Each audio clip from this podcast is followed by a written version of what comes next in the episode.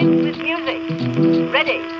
One, two, three, and 经典让我们知道从哪里来，星座让我们看到正在走向何处。这里是声势湖光时刻的记录者，我是栗子。受疫情的影响，我们的这期节目只能在线上进行了，所以收音可能也会相对粗糙，还请各位听众朋友多担待。那首先呢，来介绍一下我们本期的嘉宾，然后一位是也是我们声势的撰稿人茶壶道长，茶壶道长跟大家打个招呼吧。嗯大家好，我是给在给声势撰稿，然后完了之后呢，但是与此同时还有这个自己的主业，主要是呃在影视行业里头打工了三十年吧，然后二十年打工二十年，踩过的坑很多，希望我的一些经验分享也能够帮大家去呃避免一些踩坑的一些事情。嗯，嗯好的。然后我们的另外一位嘉宾是我们的新朋友洛风，然后洛风他是非常资深的影视宣发工作的从业者，然后也跟我们正好今天的主题相契合。洛风姐，跟大家打个招呼。Hello，大家好，我是洛风，然后是也是做了影视宣发的时间比较久了，然后我觉得宣发是一个比较靠近市场和观众的一个工作的种类，所以在这个长期的磨合的过程中，可能对市场的需求会更敏锐一些，然后呃跟观众的一个互动中会有更多的一个觉察，希望我的这些敏锐的感知和觉察可以反馈回一些作品和整个的市场。嗯，其实我们这期节目本来是想要聊五一档电影的，但是我们当时做这个选题的时候，北京的疫情还没有这么严重。但是没想到，后来就是本来应该是一个热门档期的五一档，现在就是上映的新片寥寥无几。包括在我们录制的这一天，五月二号，数据表现虽然就是在意料之中，但是依然还是让人感觉很失落的。当然，这种情况已经不是第一次了。今年已经是疫情的第三个年头了，我们当然希望疫情可以尽快过去，但是似乎也还是要做好可能长期战斗的准备。所以今天算是对这两年多的一个复盘，我们希望能从中为大家总结一些经验。我其实有一个问题，可能挺外行的，就是想请教一下茶壶和洛风，档期对于一部电影来说有多重要呢？我觉得应该是很重要，甚至有时候是生死线。罗峰这边能不能提供更多的一些数据给给大家呢？对，我觉得档期其实是一个保障，因为在一个比较成熟的工业体制里边，呃，比较成熟的档期已经有一个比较大的市场空间了。对于很多投资体量很大的影片来说，会有一个安全感。比如说我们的春节，呃，差不多七到八天的呃票房数据就达到了六十亿左右，然后二一年差不多有七十八亿左右。然后二零年因为疫情其实是暂停嘛，但是二零一九年也基本上是有五十八、五十九亿，所以大家可见这个档期的空间就是给到了重磅级影片的一个安全感。其实比起二零一九年的那个春节档，呃，确实是二零二一年因为经过了疫情之后，呃，迎来了一个新的高潮。那其实其实有没有可能，比如说是因为太久没有看到电影了？有没有是这样的反弹呢？有这个因素，那个报复性消费嘛。但是从另外一个角度上来讲呢，就是观众的所谓的够本和创作者他觉得好像好，或者是对路，还以及资本觉得好和对路的，他可能又完全是不一样的，配套不到一起。这种误差可能长久的就会对市场产生这种影响，就是各说各话。然后创作者想要的就是什么艺术品质啊。个人表达呀，然后资本呢想的是可复制性，对吧？元素、元素、元素，类型、类型、类型。好，然后完了这个明星的数据、数据、数据，这些东西的叠加，而观众可能就是很直观的消费。我觉得看这东西，我能够回本儿，够爽，够嗨，够有趣儿，或者是够什么。洛风也提到，就是他的票房这两年好像还是有一个增长的。那像这个报复性的这种消费，我们好像也不能一直指望。指望这个来填补我们票房上的空虚。我我我来说一下，嗯、刚刚其实所说的增长是指，因为我们二零二零年因为疫情的原因，其实春节档是暂停了，然后二一年积压了很多片子是应该在前一年上没有上的，比如说《唐人街探案三》啊，包括就是以黑马之姿杀出重围的李焕英，所以有很多特定的因素和巧合的因素凑在一起，变成了二零二一年，其实是在。暂停了一年之后，又有积压的呃过往的重磅级影片，再加上有黑马影片共同支撑出来的一个数据。但是到了今年二零二二年的时候，其实这个数据已经在往下走了，就是已经从七十八亿走到了六十亿，就是基本上回归了过往的春节档的一个常规的数据水平。所以其实呃疫情之后有一些饥渴的现象，或者是对于某一些影片有一个长久的期待。啊，或者是一个重磅的，呃，极其精彩的影片，对整个数据带来的一个影响，其实呃，都可以作为一些特殊的考量。嗯，它没有办法纳入常规化的这个里面，对吗？对，如果从整个的一个档期数据和整个的一个行业呃走向来说，那这些黑马是存在可能性的，但它。不能就是说计算，说我今年一定要有一匹黑马，或者是怎样的频率要有一个大黑马出现，嗯，甚至是观众对于某些影片的期待是否还会再像《唐人街探案三》一样，就是等待了一年之后能爆发出这样的热情，呃，都还要抱一个观望的态度。嗯，对，因为其实我也一直有一个困惑，就是比如说我也看到很多电影，就是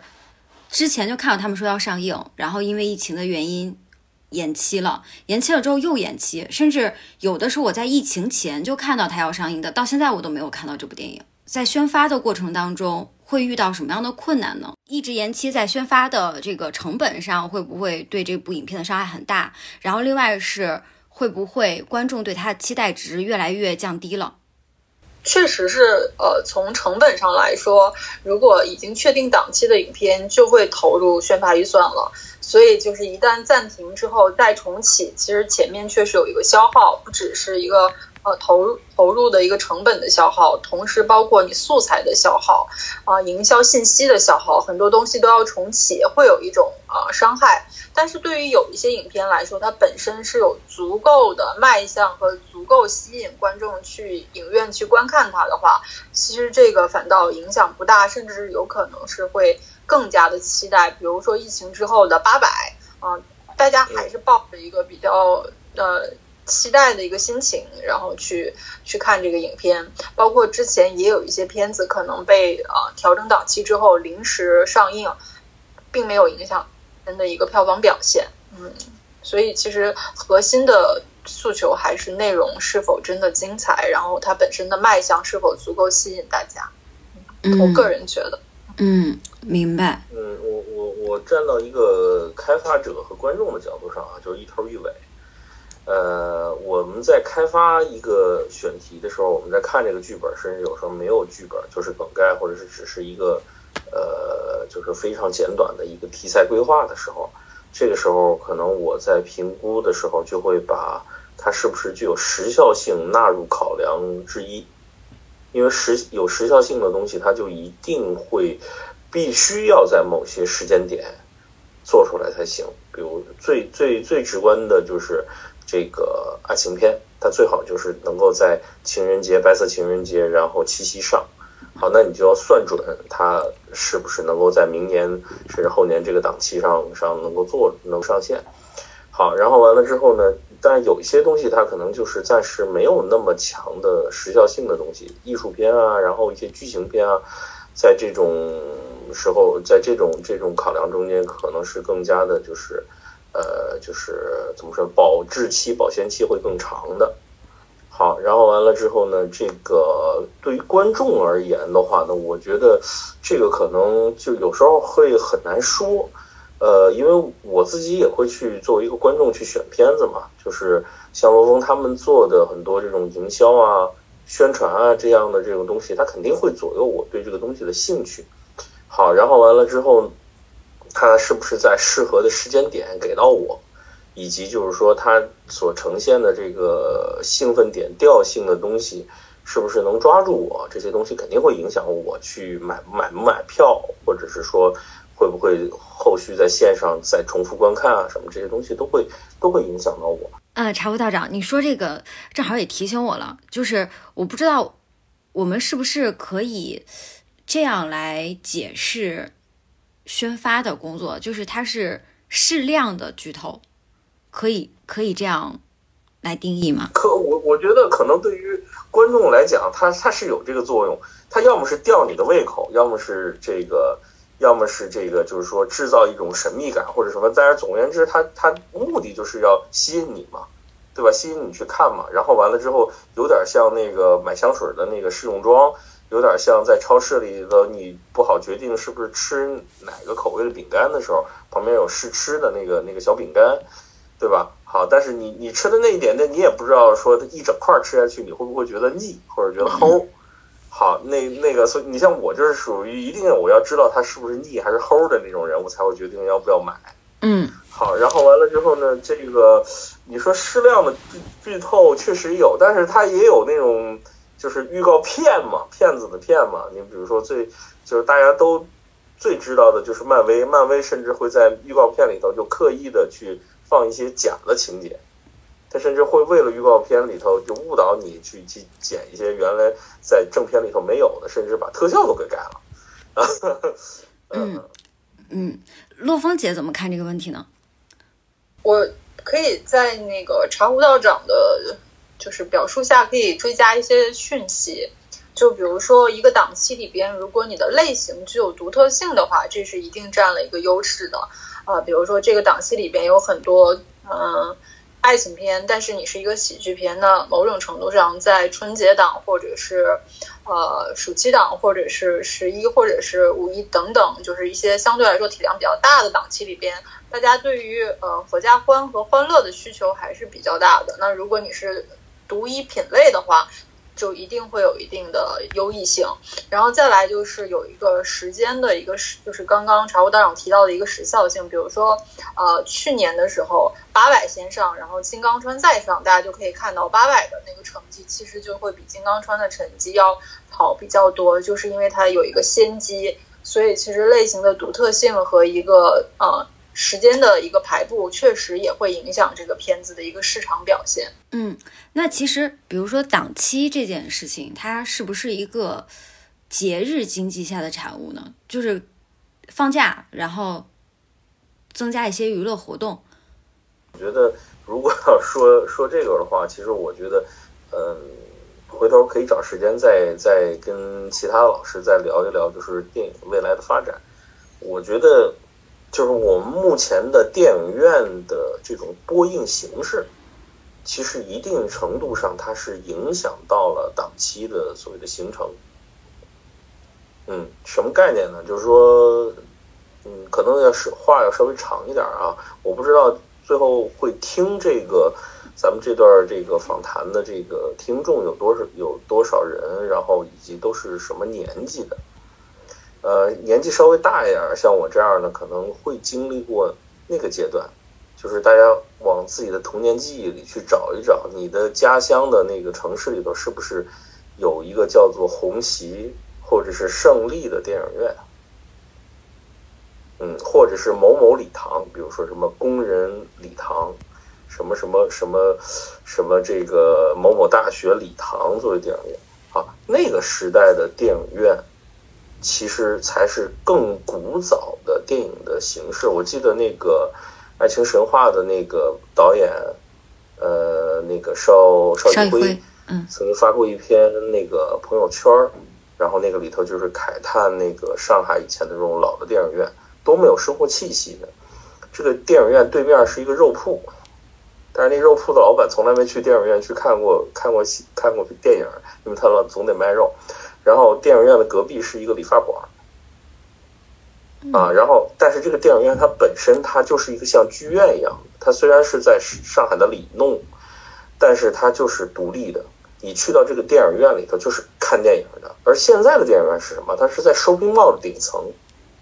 对吧？你都是去一个大商场的顶层。这个模式是从哪？我们之前的那个那个神红红旗啊胜利那个电影院。什么某某礼堂那个电影院，那个电影院的模式是更古早的。以前的无论是苏联是苏联还是美国，它都是那个都是那样的。大电影厂时代的时候，都是那样去干电影的。大家是以一种看戏、看戏剧的这种心态。早期的时候，甚至很古早的时候，默片时代，甚至会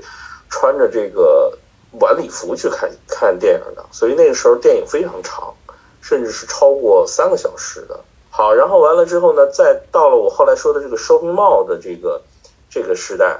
实际上也是美国人开始，他是他是就是以这个呃工作的这种休呃工工作过程中间的休息日和假日来吸引观众的，因为传统的那种模式，它可能更适合节奏更缓慢一点的经典时代的这个呃就是这个怎么说消费模式工作时间。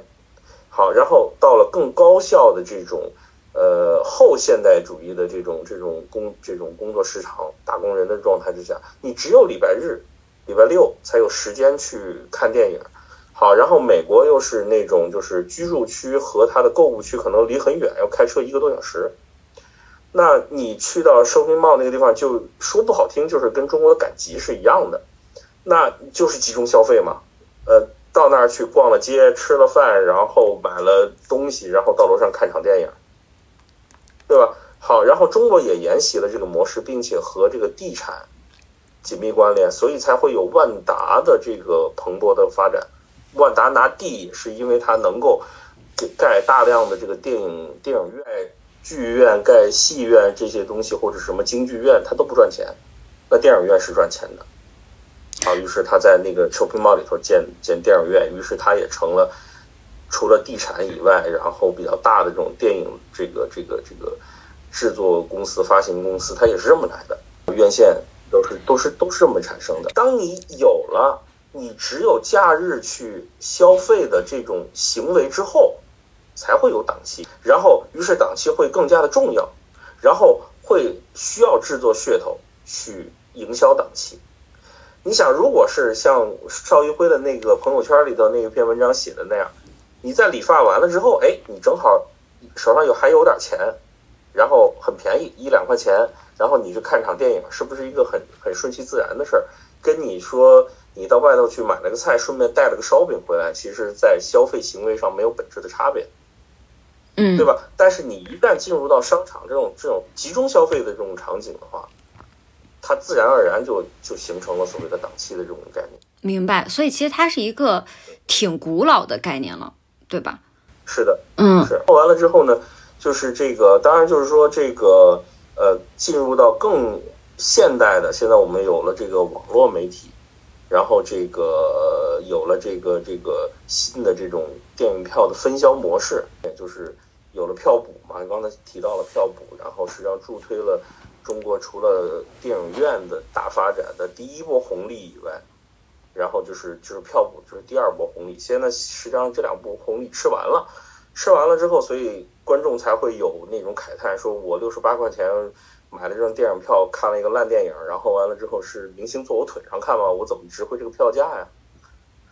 嗯，好，然后然后那再进入到后面，我们未来还怎么去营销这个档期？因为大家都在，可能都未来，因为疫情，可能都是在线上流媒体看了。嗯，对，就是其实疫情颠覆了，颠覆了很多我们以前的概念，就包括档期这个事儿。就是刚才其实两位老师也说到，就是其实档期对于一部电影还是挺重要的。当然，当然，比如说如果在电影跟档期和内容之间做个排序的话，内容肯定是大于电影的。但是一个好的内容，其实它也要依托于一个档期。才能发挥它的更大的价值，就是在这方面，咱们有没有什么案例可以分享一下？就是比如说疫情前也好，或者是疫情后也好，就因为一个档期和它的内容有特别紧密的结合，或者是两个都能相互作用，然后成就了一部票房成绩非常好的电影，或者超出它原本预期的。我可以先在那个茶壶道长刚说的后面补充一下，就是呃。我们自己的呃市场有一个明确的档期，好像是啊从一三年开始，那个时候周星驰导演的《西游降魔篇》有了一个非常好的成绩之后，开始呃有了一个市场表现之后，大家开始正式的以一个比较呃行业的形式去划分不同的时间点。然后档期其实某种意义上也是一种仪式感，因为其实就是查不到说的，呃，在现代社会里边，大家愿意去电影院去看一场电影，无非是想要身临其境，那就是说我从呃感官上面我能有什么样的，那就会有那种超级大片啊，像变形金刚，甚至还有甚至就是还有那种四 D Max 嘛。然后另外一种就是，哎，我要有那种仪式感，甚至是我要有一个呃呃互动的一个话语权，一个表达的空间。所以慢慢慢慢的就是档期就会和很多个人需求或者是一些情感表达有了连接啊。比如说刚刚茶务道长提到的《地球最后的夜晚》，它打出来的是呃跨年一吻嘛，那就很多人就很想。在跨年的时候，和自己的伴侣去到电影院里啊，去有这样的一个仪式，然后我们在这样的一个概念中一起度过今年的最后一个夜晚，然后我们是在嗯爱中和仪式中，然后迎来了新的一年。其实这就是一个一个理由让大家进到电影院，然后包括像当时的《前任攻略》，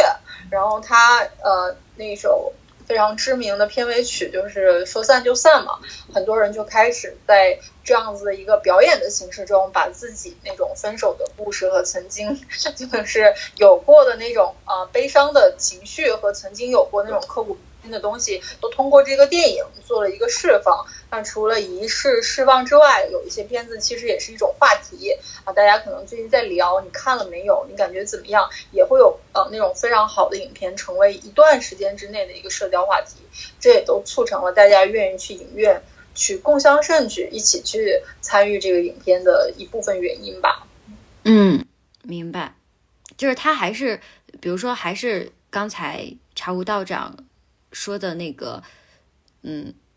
包括包括陆风姐在最开始的时候也谈到过，就是影院它是一个独特的社交形式或者社交场域。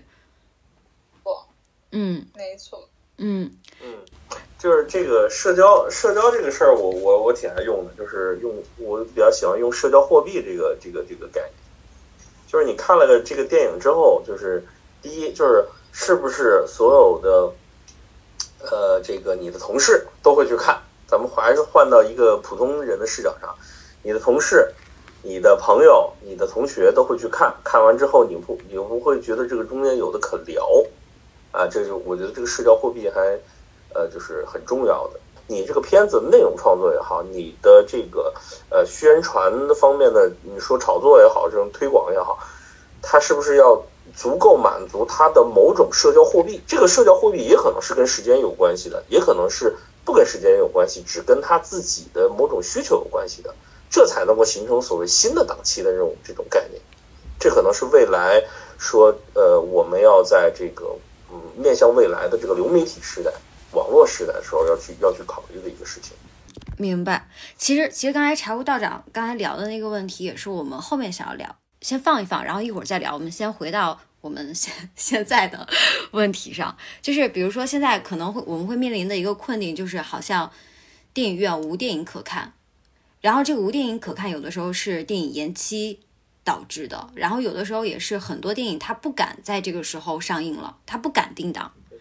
他有很多的担心。就是那我想问问洛风姐，能不能从？这两年的数据或者是宣发的角度，给大家提供一个建议呢，就是我们该如何定档，如何做宣发，在疫情之下。然后我们先看一下数据啊，就是二零一九年的时候，就是四月二十八号，那是一个工作日，我们全国票房差不多能达到二点一八亿，然后。到二零二一年的时候，同一天就基本上到了九分之一，然后到今年的时候，基本上就已经到了三十分之一。那这里边主要的核心的因素其实就几点嘛，就是疫情的带来的不确定因素，导致影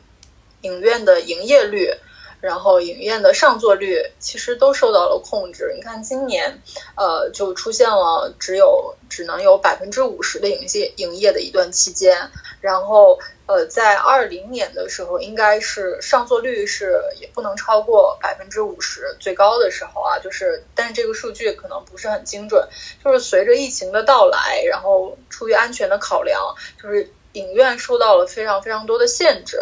这就已经影响了大家呃去看片的一个一个一个就是方便性了。然后再来，因为就是疫情的影响，其实很多影片的拍摄也会受到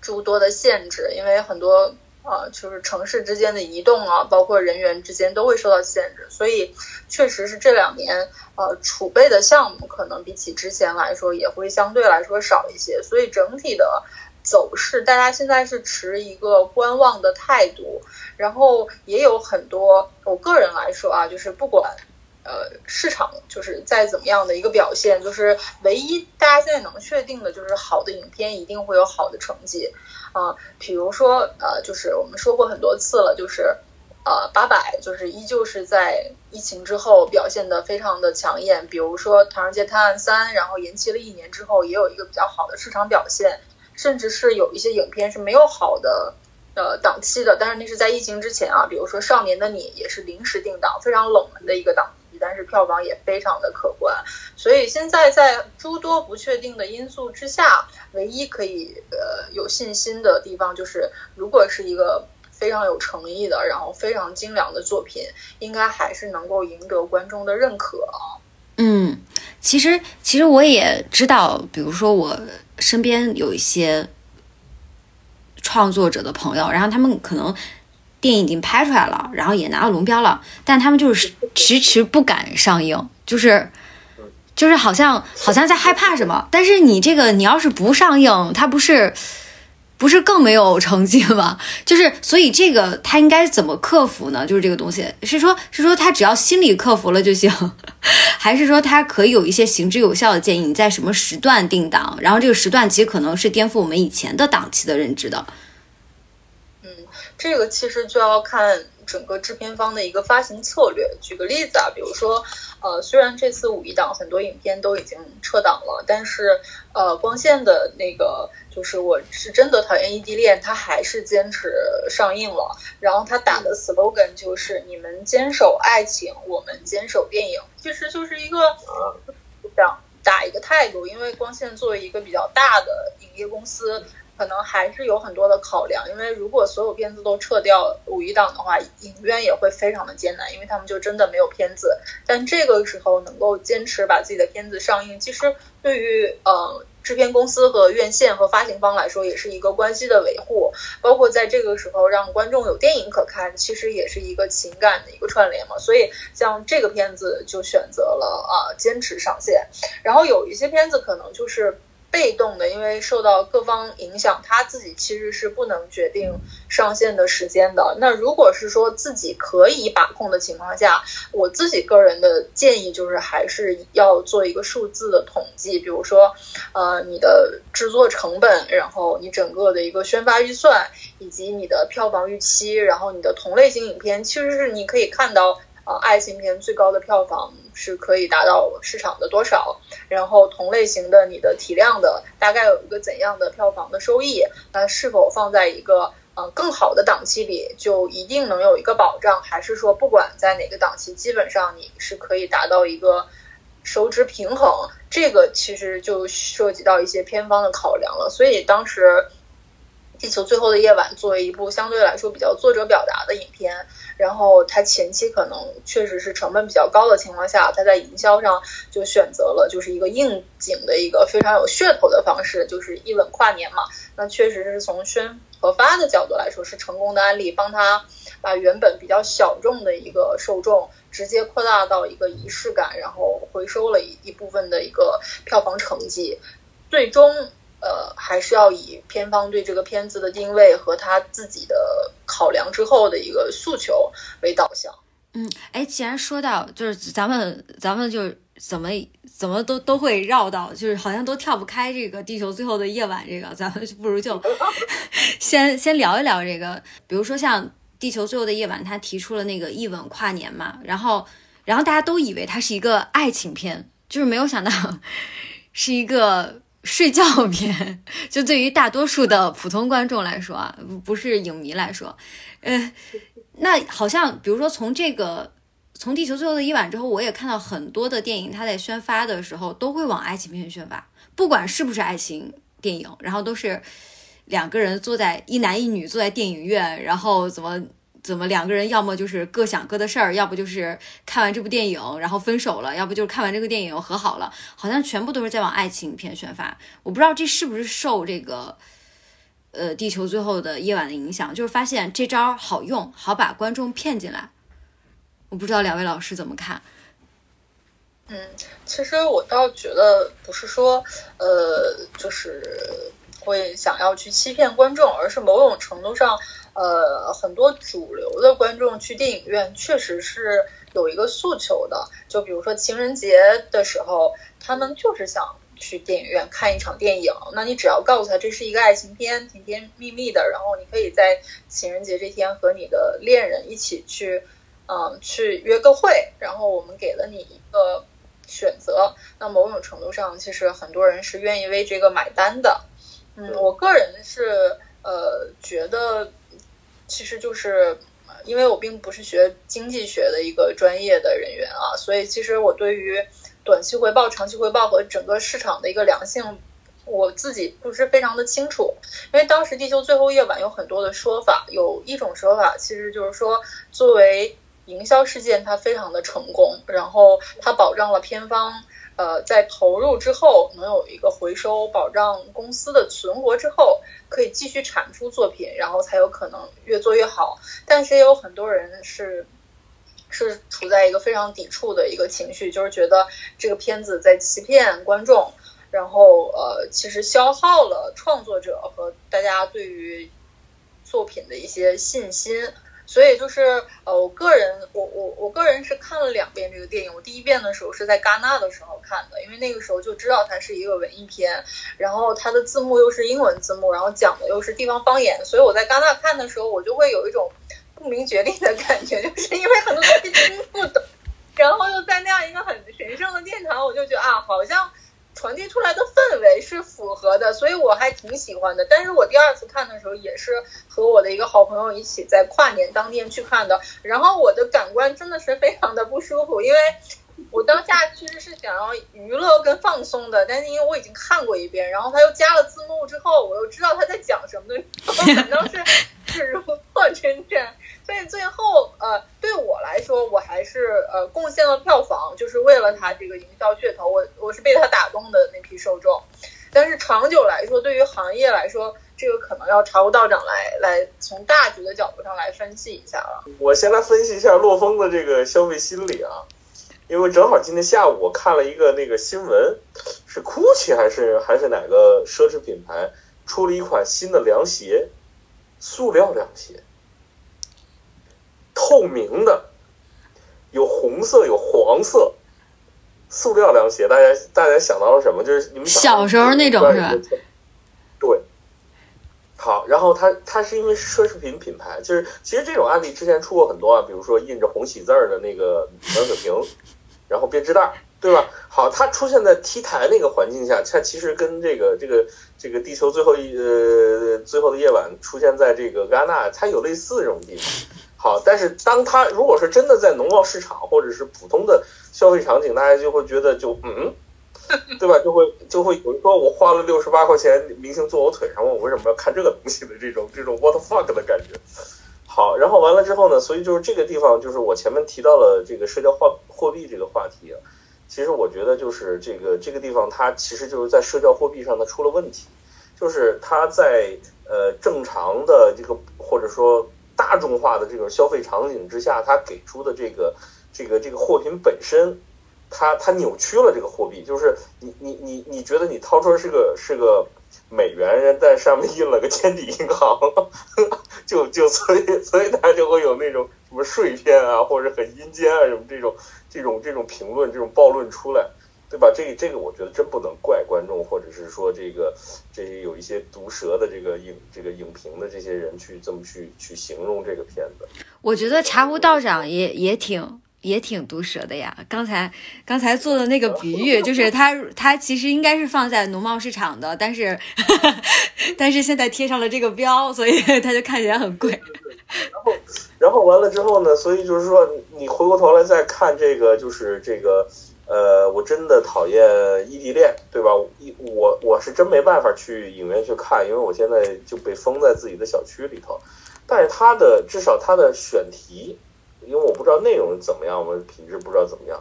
好，然后他的选题和他所打出来的这个消费的这个 slogan，它是它是高度匹配的。爱情需要坚持，而且坚持这个东西。本身在当下一个浮躁的这种网络化的时代，它就是一个很稀缺的一个东西。然后完了之后，又和当下疫情的这种大家也需要去扛一扛的这个整体的这种大的这种社会氛围、这个情绪以及爱情中间要坚持的这些东西，它能够产生很多很好的互文。在这个互文的过程中，观众会产生情一定的情绪波动和情绪共振，这就是一个很好的一个一个一个一个案例。好，然后完了之后呢？所以就是说我反复强调，就是说很多创作的时候，你要去考虑说你的内容上能不能产生这种这种共振，就跟观众的这种情绪共鸣和共振。好，然后完了之后，同样的就是你有了好的内容之后，有没有足够到位的宣发，以及像这种其实像疫情其他东西撤，其他的影片撤档，然后这个这个我真的讨厌异地恋，他他他顶上。这个行为，这种等于是突发事件给他的这种，呃，机会，这种营销机会，所有的这些东西匹配到一起，能不能真的对观众的情绪上产生某种共振？哎，我有一个问题想，正好说又说回来，这个我是真的讨厌异地恋。我有一个问题想问那个洛风姐，像我是真的讨厌异地恋这部电影，算是精准宣发吗？对，因为那个它是一个。比较典型的类型片，嗯，然后是嗯，光线青春光线一直以来其实都在做这种垂直属性的类型片。他们去年五一档就已经有一部爆掉的，呃，你的婚礼也是典型的青春加爱情。然后这个异地恋其实也是同样的一个属性，所以就是在呃垂直向类型向，他们做的还是比较清晰的。嗯，我记得之前我们。呃，聊天的时候，陆峰姐也提到过，就是可能疫情之后对宣发的对宣发可能会有一个影响，就是从原来所有的片子都往爱情宣这个方向，可能要再次回归到一个精准宣发上。对，因为我个人其实做营销的时间比较久，然后我比较秉持的就是，其实是营销是要比较。呃，用用心做一些的，你要知道它核心的一个就是能传递给的观众的信息，能给予大家的是什么，然后以一个圈层的模式，就是就是从核心圈层，然后逐层突破的一个状态，就是你不能求这个片子做出来我就要变成一个大爆款，而是说它的核心受众是什么，然后核心卖点是什么，我把这些内容精准的传递出去之后。它才能一层一层的突破它现有的圈层，所以我个人是觉得，无论是预算，还是一个呃内容的传播，包括这个内容就包括它的所有的物料和它的文案，然后和它信息的传递，一定要切合影片本身的特质，然后找到它最核心的受众人群，这一群作为核心传播人群，他们会继续口口相传这个影片，然后让更多的人看到。所以我是觉得，呃，钱其实可以，就是更有精确性，内容也可以更有精准性。嗯，那像精准宣发这个事儿，呃，它是不是我我能不能这样理解啊？就是它是工作要更用心的，就是或者工作量大的，但是花钱相对少的，可以这样理解吗？嗯，有道理。嗯，可以这么理，也可以说，其实某种程度上是对。呃，整个呃宣发工作的专业度要求的会更高，甚至是除了呃，因为创作者本身他们是一个感性的表达嘛，他们是有自己的一个呃，就是内容的一个创作和输出，但是宣发其实要更理性一些，因为它要对结果和一些数据负责，所以其实我做了呃网生内容之后会发现。呃，网生内容对于数据和整个的一个投入产出会更精准，这个我我自己其实蛮受用的，就是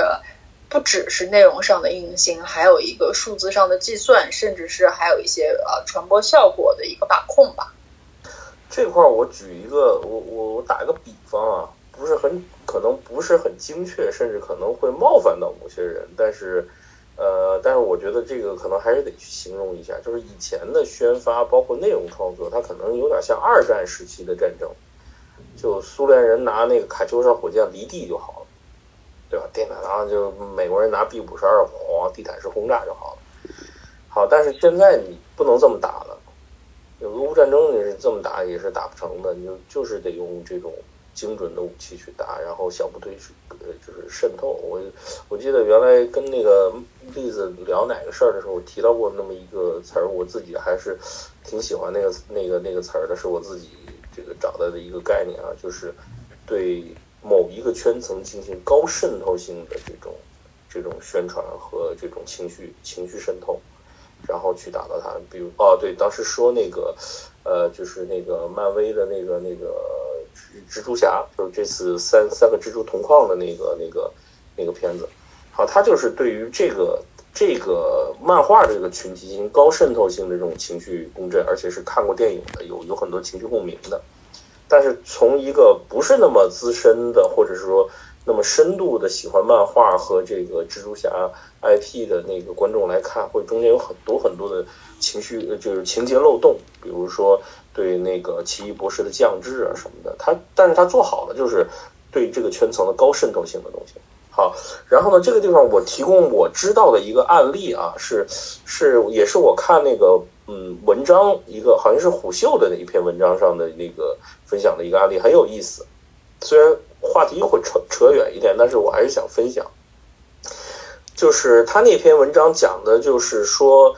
呃。IT 界的大佬想要做一个给零零后使用的，能够达到微信这种覆盖量级的社交软件，但是所有人都没有做出来，QQ 也做不到，是因为什么呢？就是因为零零后他们的个性大于共性了，然后他们这种这种呃泛泛的这种社交软件无法做到高精准的这种渗透。好，然后他那个里头举了一个有一个案例非常有意思啊，是有一个零零后的一个女孩玩 cosplay 的，然后她用什么东西完成了她的精准社交呢？用呃淘宝，她是如何去完成她的精准社交呢？因为她玩 cosplay，她要买大量的材料和服装，于是她会在她会挑选出她认为很专业的那些呃卖 cos 的这个配件的这个这个这个这个商家。然后他买了这些东西，完成了自己的作品之后，他会去做自己的买家秀，然后他也会去很用心的去翻之前的一些买家秀，然后在中间他就翻到了一个让他特别特别喜欢的另外一个城市的一个小姐姐的卖家秀，然后呃买家秀，然后完了之后，他就在这个朋友圈里头完成了他的精准社交，然后两人成了非常好的闺蜜。好，所以就是说，呃，这个我我我举这个例子很远啊，但是我我其实在提醒，就是这个，就包括洛风在内，包括其实也是在提醒我，就是未来我们要去进行呃内容创作也好，包括就根据这个内容创作去进行这种营销也好，我们可能是不仅要考虑到说对于你的目标观众群的这种精准的情绪渗透，同时还要考虑到就是能不能把它拉进来。在你的具体的形式上，以及你的这个内容之上上都完成，就是让它变成自来水。一旦它能够形成一种自来水的这样的这种这种心态的这种转变的话，它自然而然的会发挥超出你所想象的这种怎么说呢？社交和推广能力。而且，我觉我相信，在后疫情时代，这种是这种这种。怎么说？带有就是就是呃极强的主动性的这种这种社交和推广，是会是非常重要的，甚至可能它会是超过原有的这种怎么说呢？就是这种广泛的你是呃这种发帖子也好，是贴海报也好，会会远远的超过这个的效果。嗯，让观众就变成不只是观众，他也是一个表达参与者，然后因为更有。嗯，其实 KOL 跟这意见领袖和这个观众的参与都会非常重要。嗯嗯，就其实刚才我们其实简单总结一下刚才说的，就是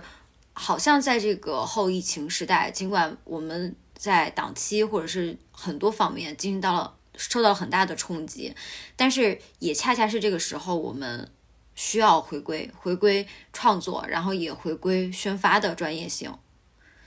这可能才是大家能够长足发展的。我觉得这个固然很重要，但是最最重要的是要回归到人。嗯，怎么说？就是资本长期，我这又我要变成资本啊。嗯，资本长期的时候，它会是漠视人的。嗯，因为它从数据从数据出发，然后又回归数据。他人在这个中间是是一个工具，然后完了之后，最终他不把人作为目目标，也不作为起点。最后，他一定会忽视掉人。好，那么就是，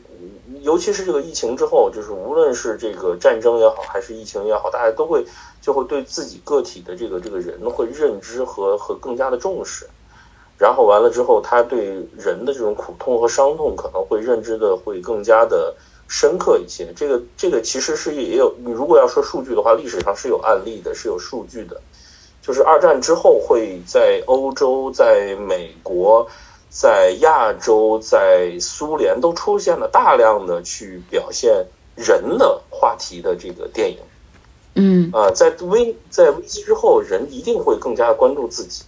嗯。他会偷偷把自己去工具化，嗯，所以就是说，你未来的这个宣发也好，内容创作也好，还要回归到人，就是真正是什么人去看这个东西，他会不会对你的东西真正的产生这种这种共情和共鸣，这是非常重要的一个事。儿。嗯，一定要这么去考虑，不能再完全从数据出发了。嗯嗯，因为咱们这期也有点像是总结前两年多的这些经验嘛，所以比如说，我也想代表，也不是代表吧，就是替替他们问一个问题，就是像比如说像这个宣发的成本，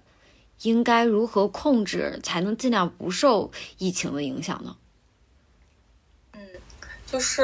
呃，之前可能在行业里边有一个大概的占比，就是如果你投资的百分之十到十五，或者是你预期票房的百分之十到十五，是一个相对来说合理的比例。但是呃，在国内呃长就是之前的过往来说，相对来说，其实大家还是以对这个影片的预期去推的，就是呃，不管是疫情前还是疫情后。呃，比较重磅的影片依旧会保留一个比较呃合理的营销预算，因为它对呃市场和对影片都比较有信心。比如说呃呃，甚至是如果票房表现好的话，它还会追加营销预算。这里可以举个例子，像疫情之后的呃《唐人街探案三》，然后包括像八佰当时打出的那种质感的营销，其实都还是比较大体量的一个声势。那比如说像呃，你好，李焕英在很好的票房表现之后，就不断的在追加营销的预算，然后大家后面会看到他在抖音的一个发酵，然后在微博上一些话题的发酵，几乎就是每天可以保持热搜榜上两到三个热点话题，像当时什么妈妈原来什么都知道啊等等一系列的内容，就变成。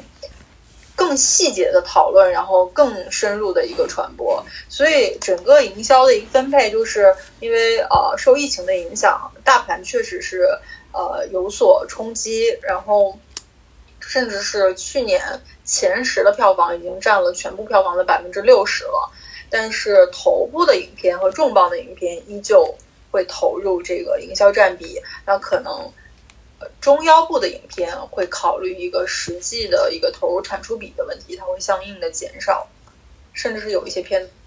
子裸上了。嗯，那是不是比如说在呃，如果是不希望裸上的前提下，可能会建议他们把宣发的钱分成好几份儿花？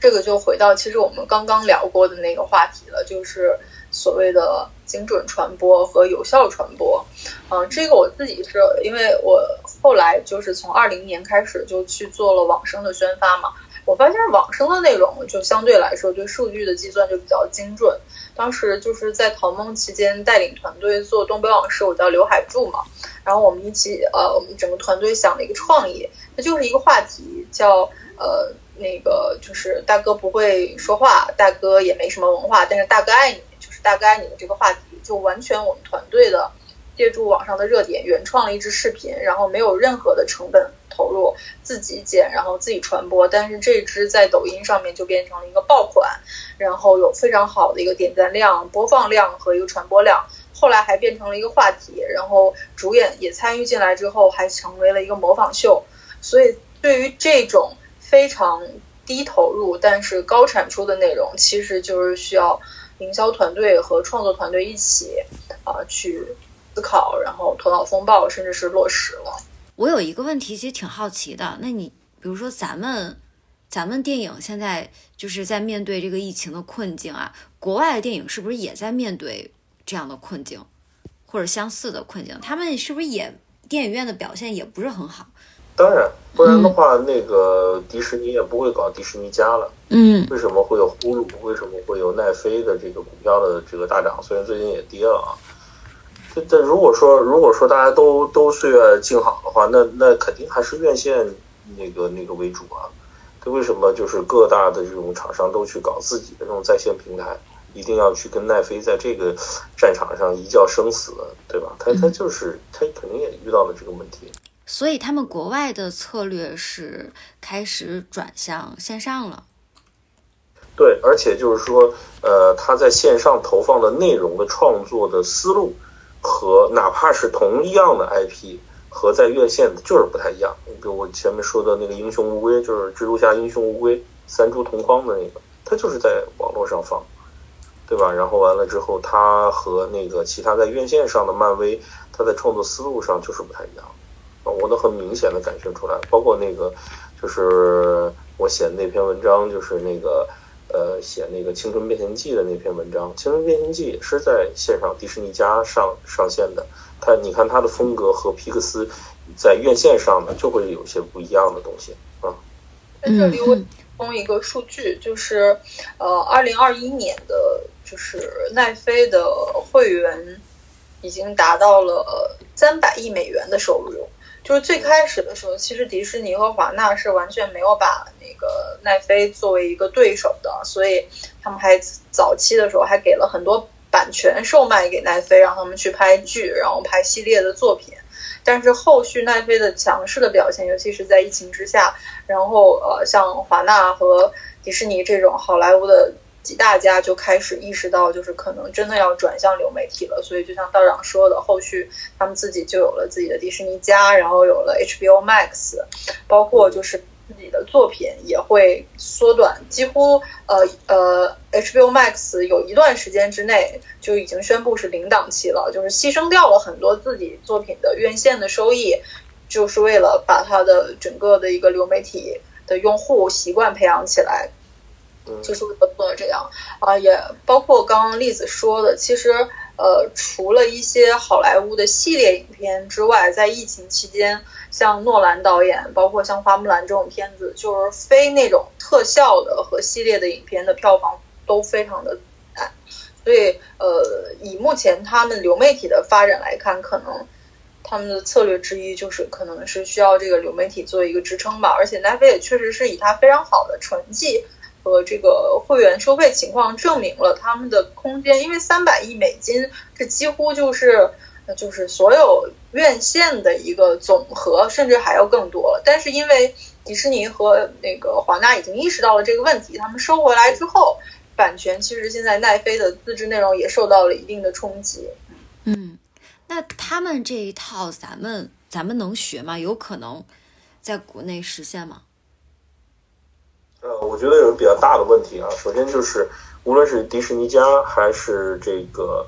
呃苹果，还是这个亚马逊，还有这个刚才咱说的这个最大头的奈飞，它都是自产自销。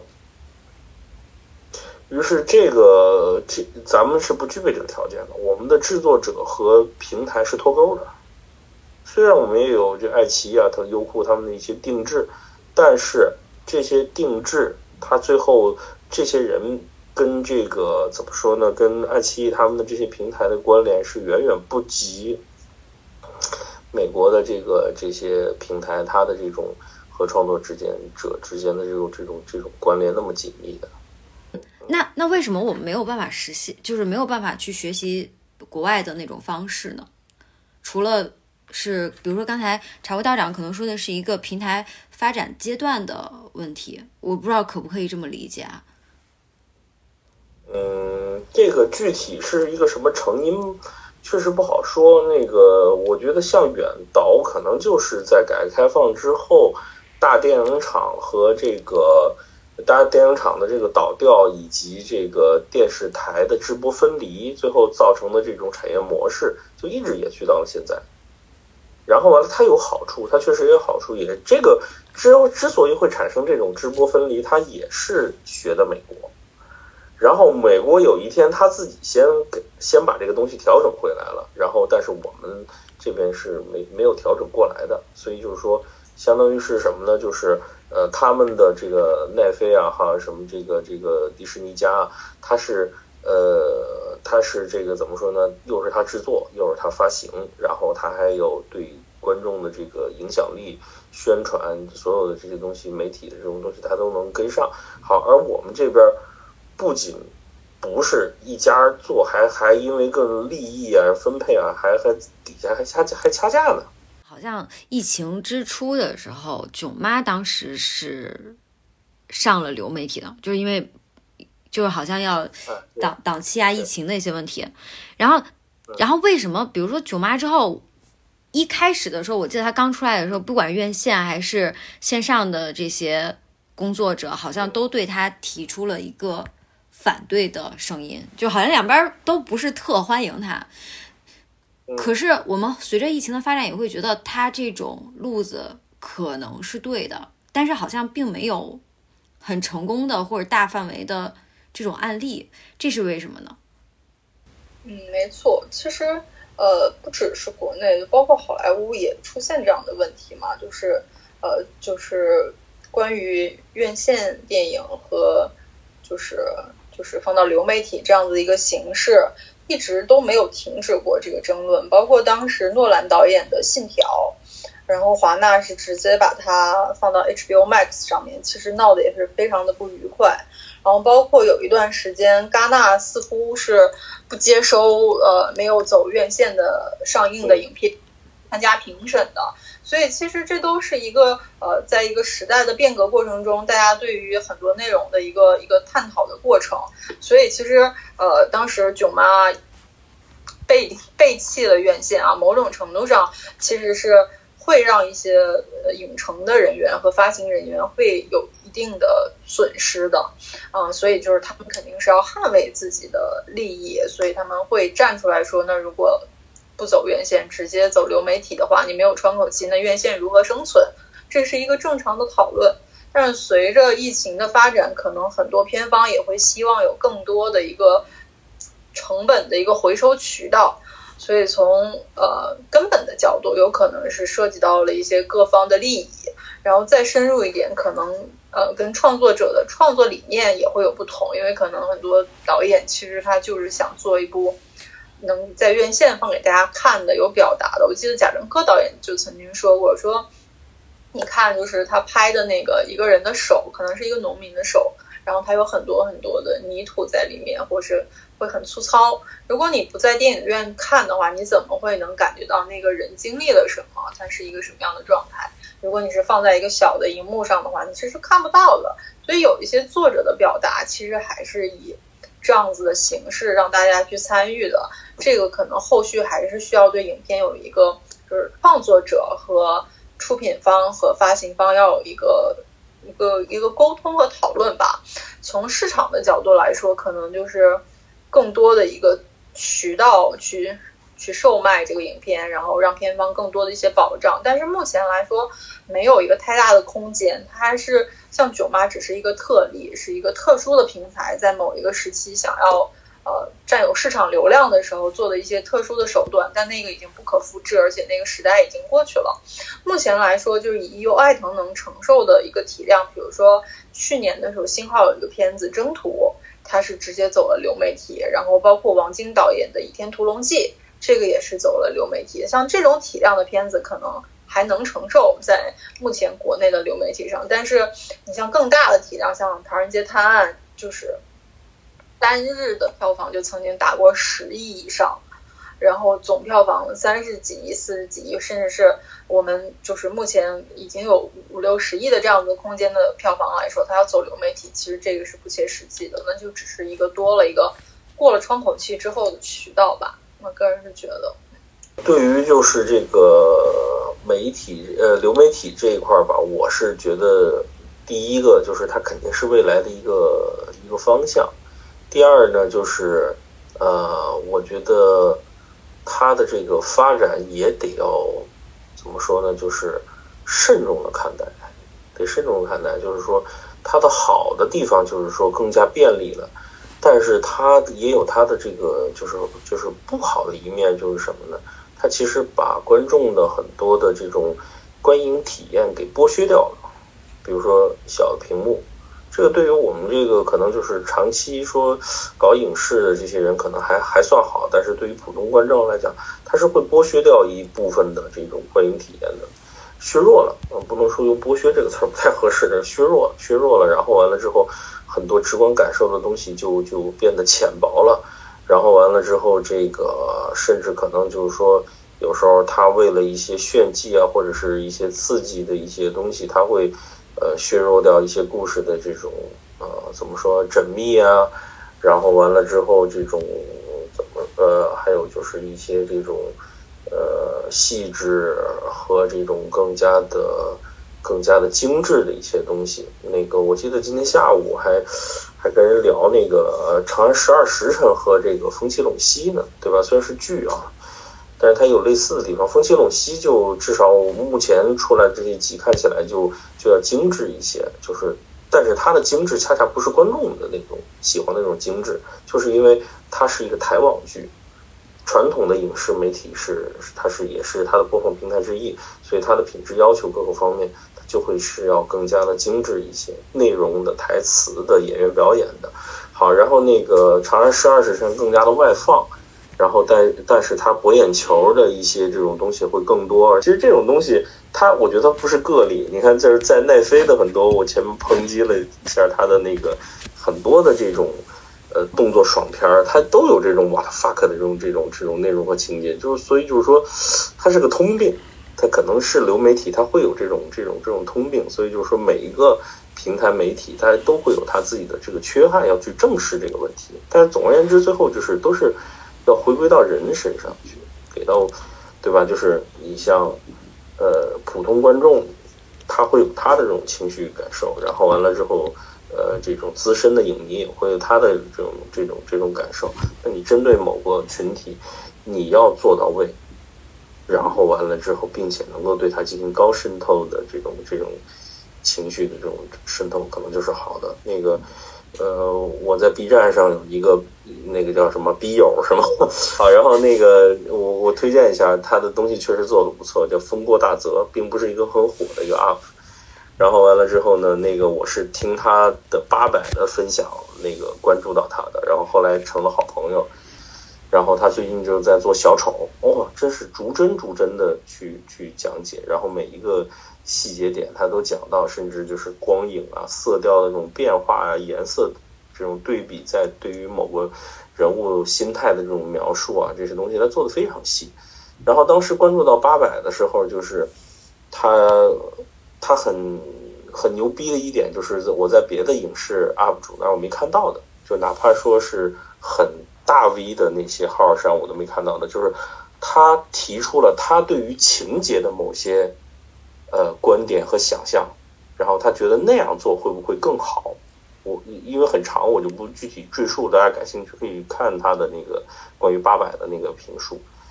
我觉得哇，就是对吧？这是又回到前面那个话题，就是真正的这些核心的这些观众群，他这是有高年度的这种观众群，他对于观影的要求是很高的。但是如果你抓住了他，它就是高粘度，它会真的会变成非常强力的自来水去推这个东西，而且是不遗余力的时间漫长的这么去推。还有一个就是，他们如果真正成为要他们成为自来水。你一定要在内容中间有那种品质，说让他反复的去品读，让他拿到属于他的货社交货币，他才真正的会愿意去进行高渗透性的这种社交。就像那个玩 cosplay 用淘宝去进行社交那个女孩，她才会那么去做。这嗯其实都于对于创作和以创作为支撑的宣发来讲，都是都是有要求的。嗯，那我们再回到那个流媒体跟院线的这个关系啊，就是就是刚才我们也谈了很多，甚至包括说，呃，比如说在流媒体平台它的这种深度解读，然后其实也是一种宣发的方式。当然，它有可能不是我们去策划的，它有可能是自来水。嗯，但是如果回归到它的本身，